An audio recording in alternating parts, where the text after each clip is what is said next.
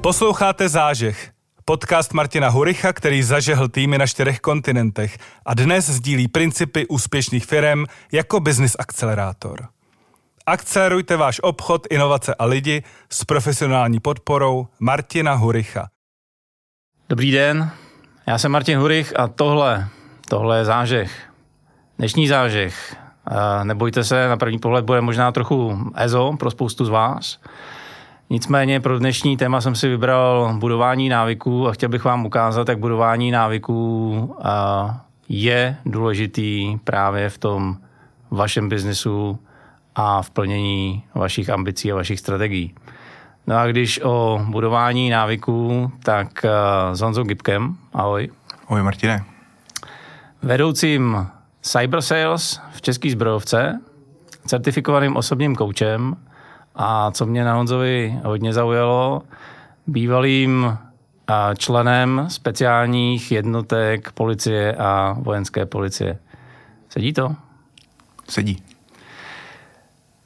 Ty prej máš rád akční filmy. Stejská se ti po policích?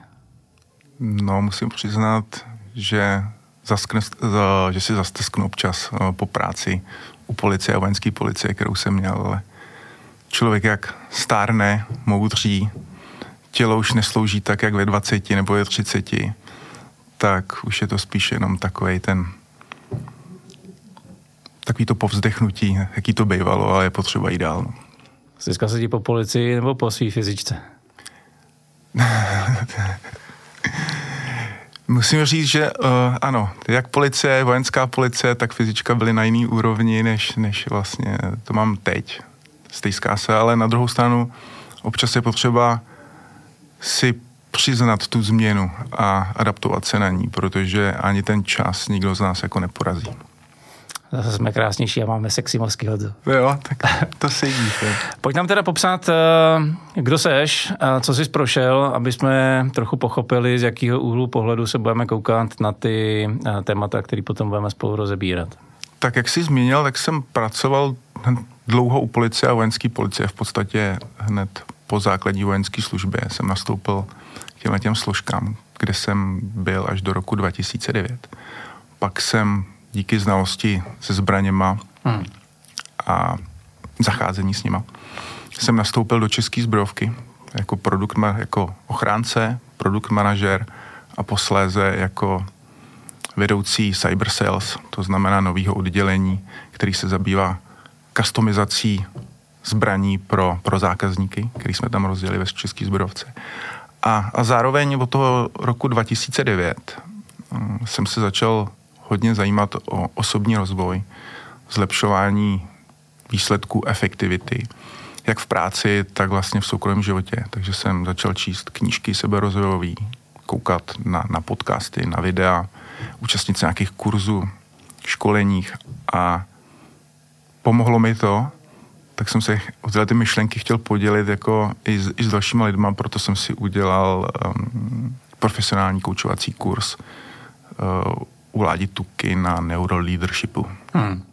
Napadají mě k tomu hnedka dvě otázky. Drtivá většina bývalých manažerů, dneska certifikovaných koučů, prošla nějakým slzavým, krvavým údolím. Předpokládám, že, že jsi to měl podobně. Měl, ano, měl jsem určitě jedna, jedna z věcí, která mě hodně jako sformovala. Byl v podstatě ten přechod mezi, hmm. mezi, mezi armádou nebo vojenskou policií a, a pak zbro, zbrojovkou, yeah. kdy, kdy jsem v podstatě jako s tím způsobem jako padnul, trošku jsem šlápnul do, do větší kaluže, ušpinil jsem se a musel jsem se sebrat a postavit se znova na nohy. Takže hmm a bylo to díky egu. Bylo to díky velkému egu a, a špatným managementem vlastního ega. To je v pohodě, co jsme měli oba stejný. Takže... takže... Eh, k, těm, k těm pozitivním věcem. Mě vlastně napadlo, eh, jo ještě, ty jsi říkal customizace zbraní. Uh, kdybych to pochopil laicky jako první e-shop na, na, na zbraně, pochopil bych to správně? Pochopil, pochopil bys to téměř správně, protože standardně jako když, když vemu Českou republiku, kde jsme začínali, pak Slovensko, Polsko, Německo, Rakousko, Francie, tak se úplně jako na e-shopech ty zbraně neprodávají. A zejména u nás. Ale funguje to standardně. Ale my jsme vytvořili platformu, kde člověk opravdu si vybere zbraň a přizpůsobí si individuální podmínkám. Když to přirovnám, inspirovali jsme se v podstatě designem konfigurátoru uh, aut u Porsche. Jo, jo. Tak to se nám líbilo, takže to jsme použili. A člověk si může vybrat a upravit zbraň opravdu podle vlastních potřeb, podle nabídek, co tam je, co tam je k dispozici. A zároveň tu zbraň vlastně rovnou si předplatí, zarezervuje a ta se dostane do výroby. Takže, takže opravdu ten náš produkt, ten konfigurátor funguje jako e-shop na zbraně s tím, že neposíláme zbraň poštou, ale člověk, eh, zákazník si musí vyzvednout osobně a musí doložit potřičné doklady, které jsou k tomu potřeba, aby jsme naplnili nějakou legislativu. Jako Veyron. Eh, proč o tom mluvím? My se dneska nebudeme bavit o zbraních, ale vlastně prosadit nový projekt jak na trhu, tak ve firmě chce odvahu, chce bojovat se zažitýma návykama, chce bojovat e, s nějakou zažitou firmní strategií a o, tom, o tomhle tom já bych se dneska chtěl bavit. My jsme tady uh, ve čtvrtý třetině, uh, ve čtvrtý čtvrtině minulého roku měli uh, dva podcasty, kde jsme probírali change management v tom nejširším slova smyslu, ať už je to, my jsme se tady před vysíláním bavili o změně firmní kultury, změně sales procesu, a vlastně změně čehokoliv ve firmě, že to je a, řízená změna. Ale bavili jsme se tady o té úrovni firemní. A jenom lehce jsme se dotkli toho, co to vlastně dělá s lidma a jaký vliv to má na lidi a jak třeba s lidma pracovat, aby těm změnám tolik nepodléhali a efektivně jima prošli a vlastně vybudovali si nové návyky na, eh, na, to, na ten nový stav. Tak eh, proto, proto seš tady. Co za tebe je na těchto z těch dvou věcech eh, nejdůležitější, to znamená change management a budování návyku. Jaký je podle tebe mezi nimi vztah?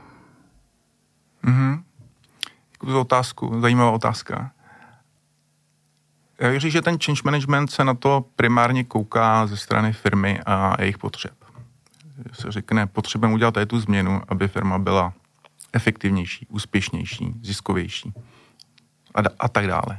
A hodně se na to kouká tady z toho pohledu a zapomíná se hodně, hodně na ty lidi, co to s nima dělá. Hmm. Takže určitě první, první takový most, který, který to může spojovat, jakoby ten change management a ty návyky, je najít, najít tu správnou motivaci, prodat to těm lidem, aby tam neviděli jenom ten benefit pro firmu, ale našli tam i ten benefit pro sebe. Hmm. A zároveň člověk, který to komunikuje mezi lidi, by měl být nějakým způsobem už lídr, aby věděl vlastně, jak, jak lidi na novinky reagují. A, a to z hlediska, dejme tomu, aby zvážil naplňování těch základních pracovních potřeb. A tady bych jako zmínil zejména bezpečí, to znamená lidi nebo mozek, když se budeme bavit o návicích, tak je to hodně spojený vlastně s mozkem a s reakcí, tak mozek má rád bezpečí. A jakákoliv změna, která není jasně definovaná její výsledek, nebo si hmm. ten mozek to nemí představit, tak se té změně brání. To znamená, když, když lídr nebo vedoucí chce udělat tu změnu, tak by při komunikaci měl dbát na to, aby eh, se dotknul té bezpečnosti a ty lidi, nebo toho bezpečí a ty lidi uklidnil. Hmm. Že ta změna je vlastně ku prospěchu firmy, jich, a vysvětlil jim to přesně, jaký to bude mít dopady. A když tohle vysvětlí, tak to bezpečí bude naplněný a ten člověk to líp přijme. Další potřeba, kromě toho bezpečí, je nějaká autonomie. To znamená zase, je, je rozdíl, pokud lídr bude dávat direktivní příkazy svým, svým lidem, anebo pokud ty lidi do toho víc vtahne a dá jim ten prostor té autonomie. A to je, ta možnost může být buď to, že se ptá na jejich názor, anebo jim dá na výběr z několika možností, jak tu věc uchopit. Takže to je taky velký rozdíl. Takže bezpečí, autonomie, pak to může být samozřejmě důvěra, pak to může být uh, další ze základních těle těch pracovních potřeb je úcta a férovost. Kousek k sobě. Uh, úcta, úcta ani ne k sobě, jako z hlediska toho lídra, ale úcta k těm lidem, jo, takhle, který jo, to jo. dělají. To znamená, zase pokud bych to nedodržel, ty lidi se dostávají v podstatě do nějakého stavu vzdalování se. Ten, ten mozek se bude bránit zase té změně. Jo. Takže, takže je dobrý se zaměřit nebo komunikovat tyhle ty věci s tím, že mám na mysli, jak, čím se ten uh, náš člověk prochází ve firmě. Hmm. Jo, takže bezpečí, autonomie, úcta, důvěra a samozřejmě můžu, můžu, měl bych zvážit i jeho mm, individualitu. To znamená nějaký názorový, eh, nějaký názory, hodnoty, po případě kulturu, kterou má za sebou. Hmm. A já change management hodně vidím jako nakloněnou rovinu, po který do kopce tlačíš nějakou kuličku. Jo? A většinou těch kuliček tlačíš na jednou víc. Kolik máš zaměstnanců, tolik těch kuliček tam jako tlačíš. A přijde mi, že s respektem ke všemu, co si řek, to jako bez diskuze platí, tak ty to vlastně jako neukočíruješ do doby, než ty lidi to přijmou za svý. To, co jsi říkal ty, je z pozice já versus moje lidi, ale ty lidi přijdou právě jako ty kuličky v momentě, kdy je přestaneš a teďka v, moment, jako v, v rámci managementu je to přirovnání blbý, že někoho tlačím, jo? ale v rámci energie já, já mám chuť někoho někam dostat. V momentě, kdy ho chvilku nechám být, tak se mi ten zaměstnanec zase zpátky jako skutálí zpátky do těch návyků, který měl. Já po něm chci něco nového, on mi dělá věci po staru. Chci po něm, já nevím, jinou firmní kulturu a pořád fungujeme se šlendriánem, jo, a takovýhle věci. To znamená, jak začít, a tady jsme u toho, kdy pro mě, a proč tady, proč pro mě budování návyků, věc, která normálně v éteru lítá kolem hubnutí, kolem uh, běhání, kolem já nevím, uh, takovýchhle věcí, učení se jazyka, to jsou asi ty jako nejčastější, kdy se bavíme o budování návyků, můžou velmi signifikantně ovlivnit profitabilitu firmy. Jak teda v rámci firmního života podnítit lidi, aby začali ty návyky, aby vlastně jako si uvědomili, že potřebují ty návyky měnit a jak si vybrat ty, který musím změnit a jak vlastně si je v sobě začít kotvit. Jak jsme se bavili před chvilkou, první je teda, dejme tomu, nějaká vtažení toho člověka do toho, aby pochopil, že, to, že ta změna, to znamená vytvoření nového návyku, dává smysl jak pro firmu, tak pro něj samotnou, samotného. Hmm. To, aby to lépe pochopil, je, jsme se dotkli znova, naplňuju při tom sdělení ty principy bezpečí, autonomie a tak dále. Takže to pro, je... Pro, pro, pro Honzo, já vím, že se tu angličtinu mám uh, učit, ale já ji prostě neumím už 15 let. Znáš to? Všichni jako chápem, že to dělat máme, ale jsme věční začátečníci, nebo neumíme úplně dokonale a máme hromadu věcí, jak si to omlouvat. Tak eh, jak možná potom z té úrovně už jsem to pochopil, že to dělat mám, jak to opravdu začít dělat, protože tam je za mě ten kámen úrazu. Všichni chápem, že se musí firma třeba změnit, protože já nevím, co teďka okolo nás zuří, dřív to byl covid, teďka energie, příště to bude cokoliv jiného. Ale spousta těch lidí má hrozně velkou setrvačnost, tak jak nastartovat tu skutečnou změnu na té osobní úrovni. Tady bych, tady bych určitě doporučil v podstatě jaký osvědčený princip při budování návyku na této úrovni. To znamená, byť, byť mám nějakou, nějaký uvědomění, že ten návyk si potřebuji vybudovat a vím, vím pro začátek, proč ho chci, tak stejně v rámci, v rámci hlubšího uvědomění bych si měl zodpovědět na tu otázku, proč to chci a k čemu mi to bude. A tuhle tu otázku si položit, jak pokládáme otázku například proč ve firmách, když hledáme kořenové příčiny nějakého yeah. problému, tak si tuhle tu otázku položit i při tom, když jsem si definoval ten návyk, k čemu budu potřebovat. Takže si klidně můžeme položit proč pětkrát, proč tu angličtinu chci a dostat se na tu nejhlubší úroveň té motivace, kterou, kterou potřebuju. Možná do dneška si Martin jenom zůstal na první úrovni, nešel si tak hluboko. Takže to je předpoklad nejhlubší, uh, nalezení nejhlubší motivace pro, pro tu změnu. A ta motivace nám dává energii, kterou potřebujeme. Protože každý návyk potřebuje několik zásadních věcí. A to je realizační energie. pak je to fokus na tu práci, co děláme, pak je to opakování a pak je to v podstatě vyhodnocování toho, jak se nám daří.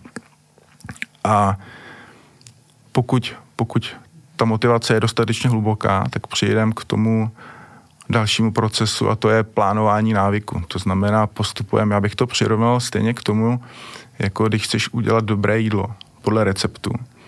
Tak... tím vydrž, než se dostaneme k receptu. Chápu teda vlastně to 4x, 5x, 6x, proč tím stylem, že když mi šéf řekne, ale potřebujeme změnit, tady hodně se bavíme o obchodování, tak třeba potřebujeme změnit obchodní proces.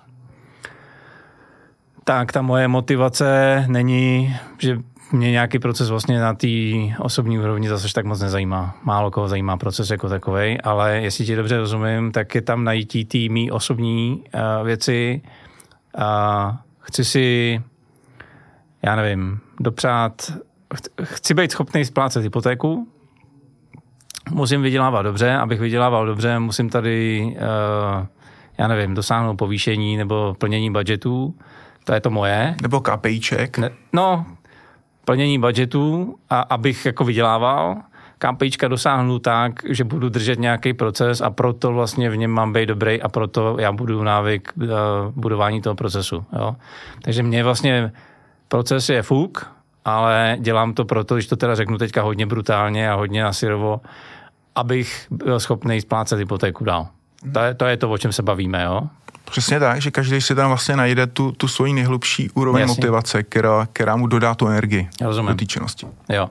No OK, takže teďka vím už, proč to teda dělám já na té osobní úrovni a sestavuju si ten, eh, ten eh, recept. Co dál? Stavíš se recept a takže je dobrý si teďko popsat, o jaký návyk jde, hmm. pojmenovat si ho a říct si, co, kdy, jak, s kým budu dělat to si naplánovat hmm. a pustit se do toho. To je první část, protože úplně stejně, jako když se dostaneme k tomu jídlu a budeme chtět udělat dobrou svíčku, tak bez receptu, když ji neumíme, když ten návyk ještě nemáme, tak ji neuvaříme. Takže potřebujeme se dodržovat receptu a jít krok za krokem.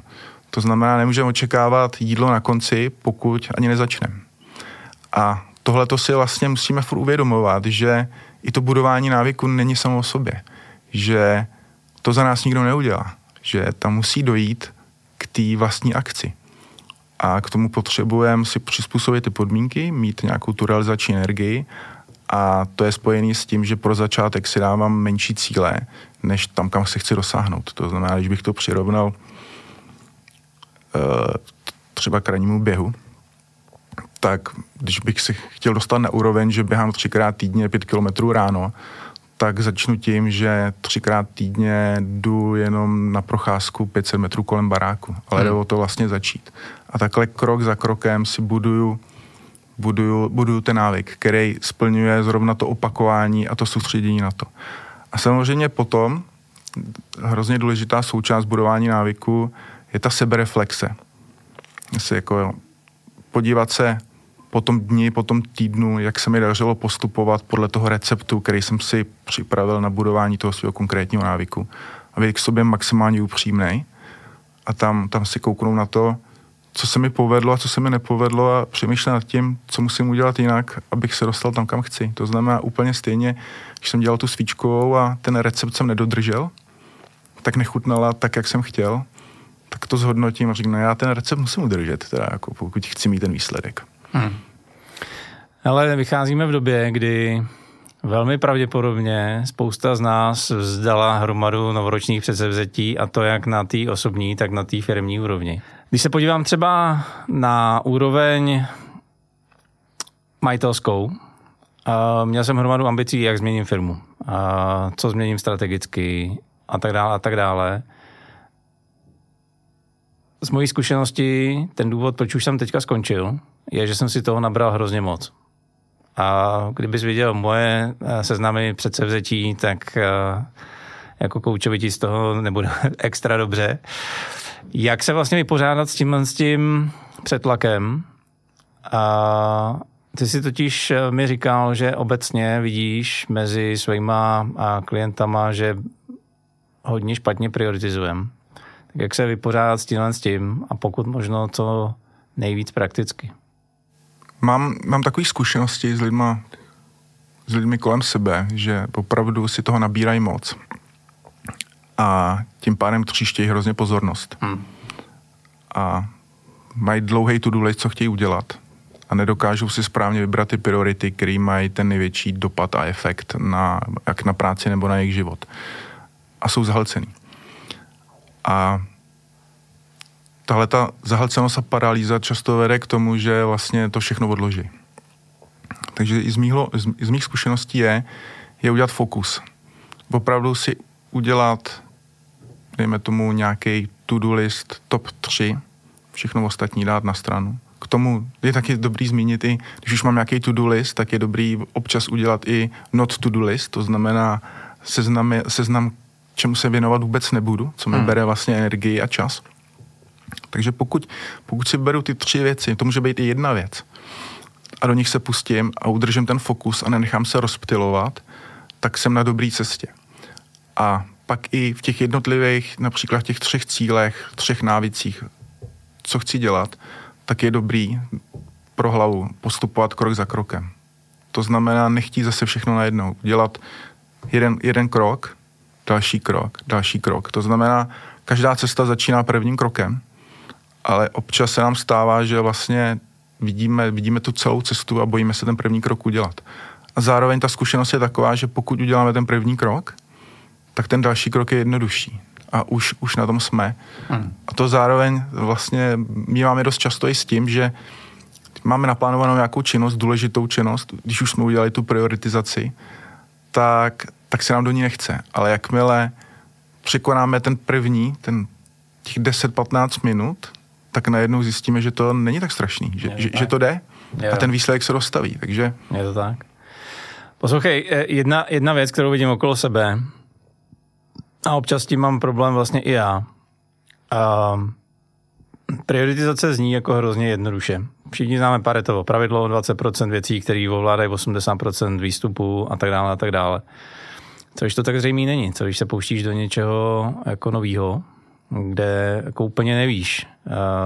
Doporučuješ víc analyzovat, pak zase vidím lidi, kteří pořád analyzují, co je priorita, až jako to přeanalyzují, vlastně se do ničeho nepustí. A nebo se prostě do něčeho pustit a dělat něco, ono ti to něco ukáže, někam tě to zavede. Tady bych asi použil selský rozum. Trošku. Ten je důležitý vždycky, že? Ale, jak říkáš, stává se, že lidi neudělají nic, protože neustále hledají nové informace. No, a těch informací je tolik, že jsme v tom kolikrát zaciklení. Nebo čekají na ty nejlepší podmínky. A víme, že ty nejlepší podmínky jako nikdy nenastanou. Kdyby jsme čekali na nejlepší podmínky, než si pořídíme děti, tak jsme asi bezdětní, že jo, do dneška. A tak je to, tak je to vlastně i s dalšíma věcma, jo. Takže za mě je dobrý poskládat si spoustu informací, ale nenechat se tím totálně přitížit. A pak na základě těch informací si udělat, dejme tomu, nějakou stručnou roadmapu, čím začnu, co má pro mě největší efekt a do toho se pustit. Hmm. Moje spolužečka z Gimplu mi jednou říkala, uh, vždycky nejlepší čas na dělání dětí, ale nikdy není dobrý čas na ty děti je mít. Tady ještě k tomu je, bych rád zmínil třeba jako mýho oblíbeného herce uh, Matthew McConaughey, myslím, napsal knížku Green Lights a ten, ten tam popisuje, že nikdy nebyl spokojený s tím, ze situací, která byla jakoby status quo, nic neudělat. Že vždycky radši jako říkal, ať udělám tohle nebo tohle, vždycky to bylo lepší, než zůstat na místě. Protože když se rozhodnu špatně, tak dostanu okamžitý feedback a vím, že to mám udělat jinak. A i když se rozhodnu zrovna špatně a něco udělám, tak ten, když ten feedback, když bude dostatečně rychlej a nebude extra drahej, tak já vím, že mám jít na druhou stranu, že mám dělat něco jiného. Ale jakmile to neskusím, zůstanu na místě a jenom neustále čekám na ty podmínky nebo analyzuju nové informace, tak, nám, tak se stává, že může ta příležitost vlastně utíct mezi prstama. Hmm. Ale trochu teďka ďáblův advokát, jo. A tohle to permanentní zlepšování se, pro někoho možná honění se za snama, jako evidentně není pro každýho. Co říct těm, kteří říkají, eh, jako vlastně není nutný se furt někam hnát, měnit se. Když zůstaneš chvíli na místě, ono se to taky nějak vyřeší i bez tebe. Jak vlastně nakládat s těma, s takovýhlema lidma ve firmě? Já, protože my tady bavíme se změna a, na firmní úrovni. Ty se musíš přizpůsobit, něco si tam najdi, musíš se změnit sám. A je to vlastně permanentní Teďka ty citáty, jo, je lepší dělat něco než nic. Spousta lidí chce dělat nic. Jo, spousta lidí prokrastinuje a tohle to jako rádi neposlouchají, tak co, co těhle s těm lidem třeba říkat v rámci té firmy? Je, je vůbec dobrý s nima bojovat? Nebo jak s tím naložit? To je těžká otázka, zajímavá. Já bych se na to podělal tak, že v podstatě, když firma musí mít nějaké výsledky, aby se udržela na trhu, aby přežila a aby další členové nebo zaměstnanci mohli chodit do té firmy, tak prostě všichni musí přidávat nějakou hodnotu té firmě. Jasně. A tím pádem, pokud člověk, který je na určitém místě a tu hodnotu nepřidává, tak, tak ten člověk je na špatném místě. To znamená, on nemusí v té firmě jako skončit. Tam je potřeba jenom najít to správné místo pro takového člověka, který, který se tam hodí. Určitě je něco, co ho baví, v čem je dobrý. A, a víme, že když děláme něco, co nás baví a v čem jsme dobrý, tak, tak vlastně ten dáváme tomu radost. A, a i ta radost je jedna z podmínek toho, že, že jsme efektivní, že jsme kreativní a tím pádem dáváme nějakou hodnotu, nějaký výstup. To znamená, podle mě je to jenom otázka toho najít tomu člověku jakoby lepší místo, než na kterém je teďko pokud se nechce měnit a to místo, na kterém je v současné době vyžaduje neustálou změnu, tak to asi, tak si myslím, že to není pro něj. Takže když to řeknu na, sivo, na, na Sirovo, pokud mám neangažovaného uh, člověka, který se nechce měnit, tak je to majitelská nebo manažerská chyba. Já bych řekl, že ano. OK. Budu se chtít měnit. Uh, už po několikátý v sobě zase vykřešu tu jiskřičku naděje, že se změním. A co v momentě, kdy mám za sebou několik změn, ty, říkáš, že změna, no ne změn, pardon, uh, failů, jako chyb, ztroskotání. Ty říkáš, že a tohle je jenom korektivní zpětná vazba, Jones, jak se z toho neposrat, když těch lidí, nebo když těch chyb je eh, jako několik za sebou, jo, kde, kde vlastně na to permanentně brát energii. Můžeš mi dát trošku jakoby konkrétnější případ, jako abych to dokázal líp pochopit. Uh, mám naplánováno. Všecko jsem udělal podle tebe. Jo? A možná to ale pořád není moje. Možná jsem si to jenom naplánoval a nemyslím to úplně vážně, takže jako kolabuju, vím, že bych to měl dělat, teď to nebude z práce, ale bude to s těma jazykama, tam je to eh, jako nejvíc viditelný.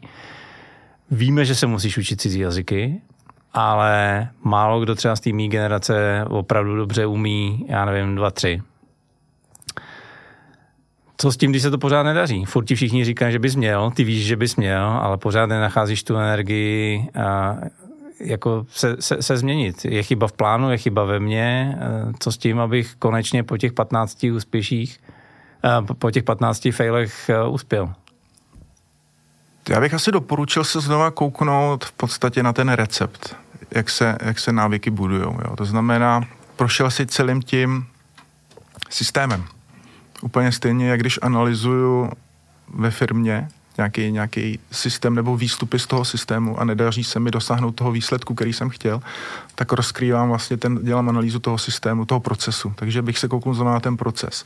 A tady u té tvorby návyku je důležitý, zásadní je mít, mít tu vnitřní motivaci. To znamená, když, když se znova zkouknu zpětně na to, a řeknu si například na škále 1 až 10, kdy 10 je maximum, jaká je moje motivace pro to učit jo. se ten jazyk, a pokud tam není 9 nebo 10, a já, já to cítím, tak s nižší motivací je jasný, že, že, že vlastně jo. jakoby se, se nedostanu dál, že se zaseknu. Jo. Ale pokud ta motivace je tak velká, že jsem na té devíce a desíce, tak můžu postupovat dál k tomu plánu. a říkám si, co jsem měl naplánovaný. Dobře, kolikrát často jsem to měl. A teďko zase v tom procesu se koukám na ty věci, kde jsem neuspěl podle toho, jak jsem to měl naplánovaný. A hledám způsob, je to hodně o myšlení a, a sebereflexi. Hledám způsob, jako, jak tu situaci změnit, kde jsem neuspěl, abych, abych v ní příště uspěl. Na čem pracuješ ty osobně tenhle ten rok? Jaký návyk si chceš tenhle ten rok vybudovat? To je, to je dobrá otázka. Já bych nejprve zmínil, co se mi povedlo loni. To by mohlo jako inspirovat i nějaký lidi, protože já od loňského roku mám problémy s ramenem, se mi při cvičení jako stal úraz, takže jako rok chodím na rehabilitaci s ramenem. A jakož je to pro mě tak důležitý a mám velkou motivaci to, to, to dát dohromady, tak každý ráno cvičím rehabilitační cviky. Takže tohle jako budování návyku je dobrý pro to zdraví, i když nechceme jenom začít cvičit nebo standardně nebo běhat. Hmm. Ale pokud se nám například něco stalo, potřebujeme se dát aspoň do normálního stavu, takže to se dá využít právě třeba i pro cvičení rehabilitace. Takže jsem zapojil rehabilitační cvičení a zapojil jsem dechové cvičení podle Wim Hofa, jako do, do, do, do svých rituálů a návyků a, a, a meditaci častěji, než jsem chtěl. Letos, tentokrát to budou více návyky pracovní a chtěl bych jít do pravidelného zveřejňování obsahu na určitý sociální síti eh, v mém oboru, co to znamená v coachingu a budování návyku. To znamená, mám tam nějaký plán, mám tam nějaký cíl a, a chtěl bych si udělat návyk, že budu pravidelně dělat příspěvky. Kam to bude? Protože v tenhle moment si získal jako velkou bandu a lidí, kteří tě budou kontrolovat. Aby si svůj návyk úspěšně vybudoval, tak eh, kde máme, kde, eh, kde máme koukat, aby jsme tvůj obsah viděli? Musím se tam nejprve rozhodnout, ale myslím si, že to bude, budu vybírat mezi Facebookem, LinkedInem a Instagramem a nechám si poradit od umělé inteligence, s kterou jsem začal trošku teď komunikovat. Okay. Co, mi, co mi poradí a, a vrhnu se do toho. Mám tam v plánu 90 denní výzvu, což je takový zajímavý jako i období pro budování návyku, aby, aby si ta hlava vytvořila nový neurospojení a brala to pak automaticky. Takže to je, teď nám to neudělalo jednodušší, protože všichni věří, že návyk se vybuduje za 21 dní. Ty říkáš 90, tak jak to je? Dřív jsem pracoval taky s, s 21 dny a dneska mám 90 denní výzvu, protože to je kvartál, tak, tak to chci yeah. zavřít. Jinak v průměru já mám zažitý a někde jsem to i psal, myslím na, na, na svých stránkách, že to je 66 dní v průměru. To znamená dva měsíce. Ale to je průměr. Některé návyky samozřejmě budou vybudovat rychleji a některý naopak zase budou vyžadovat ještě delší čas a větší fokus. Takže tvůj cíl, tvůj návyk letos bude uh, psát obsah. Psát obsah, takže to je můj nový návyk na první kvartál. OK. A zase bych se dostal k tomu, že aby, aby člověk dokázal ten s tím návykem pracovat, tak je dobrý začít s jedním návykem. To znamená, ne, ne, nepřemýšlím nad tím, že začnu s pěti věcma a nakonec neudělám nic. Je dobrý začít s jednou věcí, na tu se soustředit, vybudovat si ten návyk a pak začít budovat další. Nám zbývá ještě tři kvartály, tak eh, co tam máš? To takhle daleko jsem zatím nekoukal, no, okay. protože vyhodnotíme ten první kvartál a kouknu se na to, co bude potřeba jako změnit v rámci sebereflexe s čím, co bude potřeba udělat novýho, jestli, jestli vybudovat uh, nový pracovní návyk nebo, nebo se vrátit do, do nějakého osobního. Hmm. Ale to se nechám až po hodnocení toho prvního kvartálu. OK, když uh, teďka uh, nás diváci posluch, posluchači doposlouchali až sem a chtěli by s návykama třeba pomoct, kde tě najdem? Najdete mě, nebo posluchači mě najdou na, na webu youngibek coaching.cz, kde, kde mám vlastní stránky a je tam odkaz jak na osobní coaching, tak je tam odkaz i na videokurs, jak budovat návyky. OK, tak děkuji moc za průvod a budováním návyků a za účast tady v tomhle tom podcastu. Já děkuji za pozvání, Martine. Ať se ti daří. Taky, díky. Ahoj. Tak jo, pokud jste za těch plus minus 30 a něco minut eh, zahořeli touhou a změnit sebe, firmu a konečně prolomit to neštěstí ne, neustálých začátků, tak jsme naši práci udělali dobře. Určitě nás lajkujte a odebírejte tam, kde právě posloucháte. No a jako tradičně mrkněte i na moje webovky www.martinhurich.com lomeno záže, kde uh, někde tady kolem téhle epizody bude i bonus o tom, jak uh, návyky začít budovat. Tak jako standardně i Honza nám připravil uh, podnětnou, podnětnou věc. A bude i sleva, ale to až v tom bonusu, takže nezapomínejte stahovat. Taková a trocha motivace nakonec. Děkuji za pozornost, držím vám palce a přeju úspěch. Díky.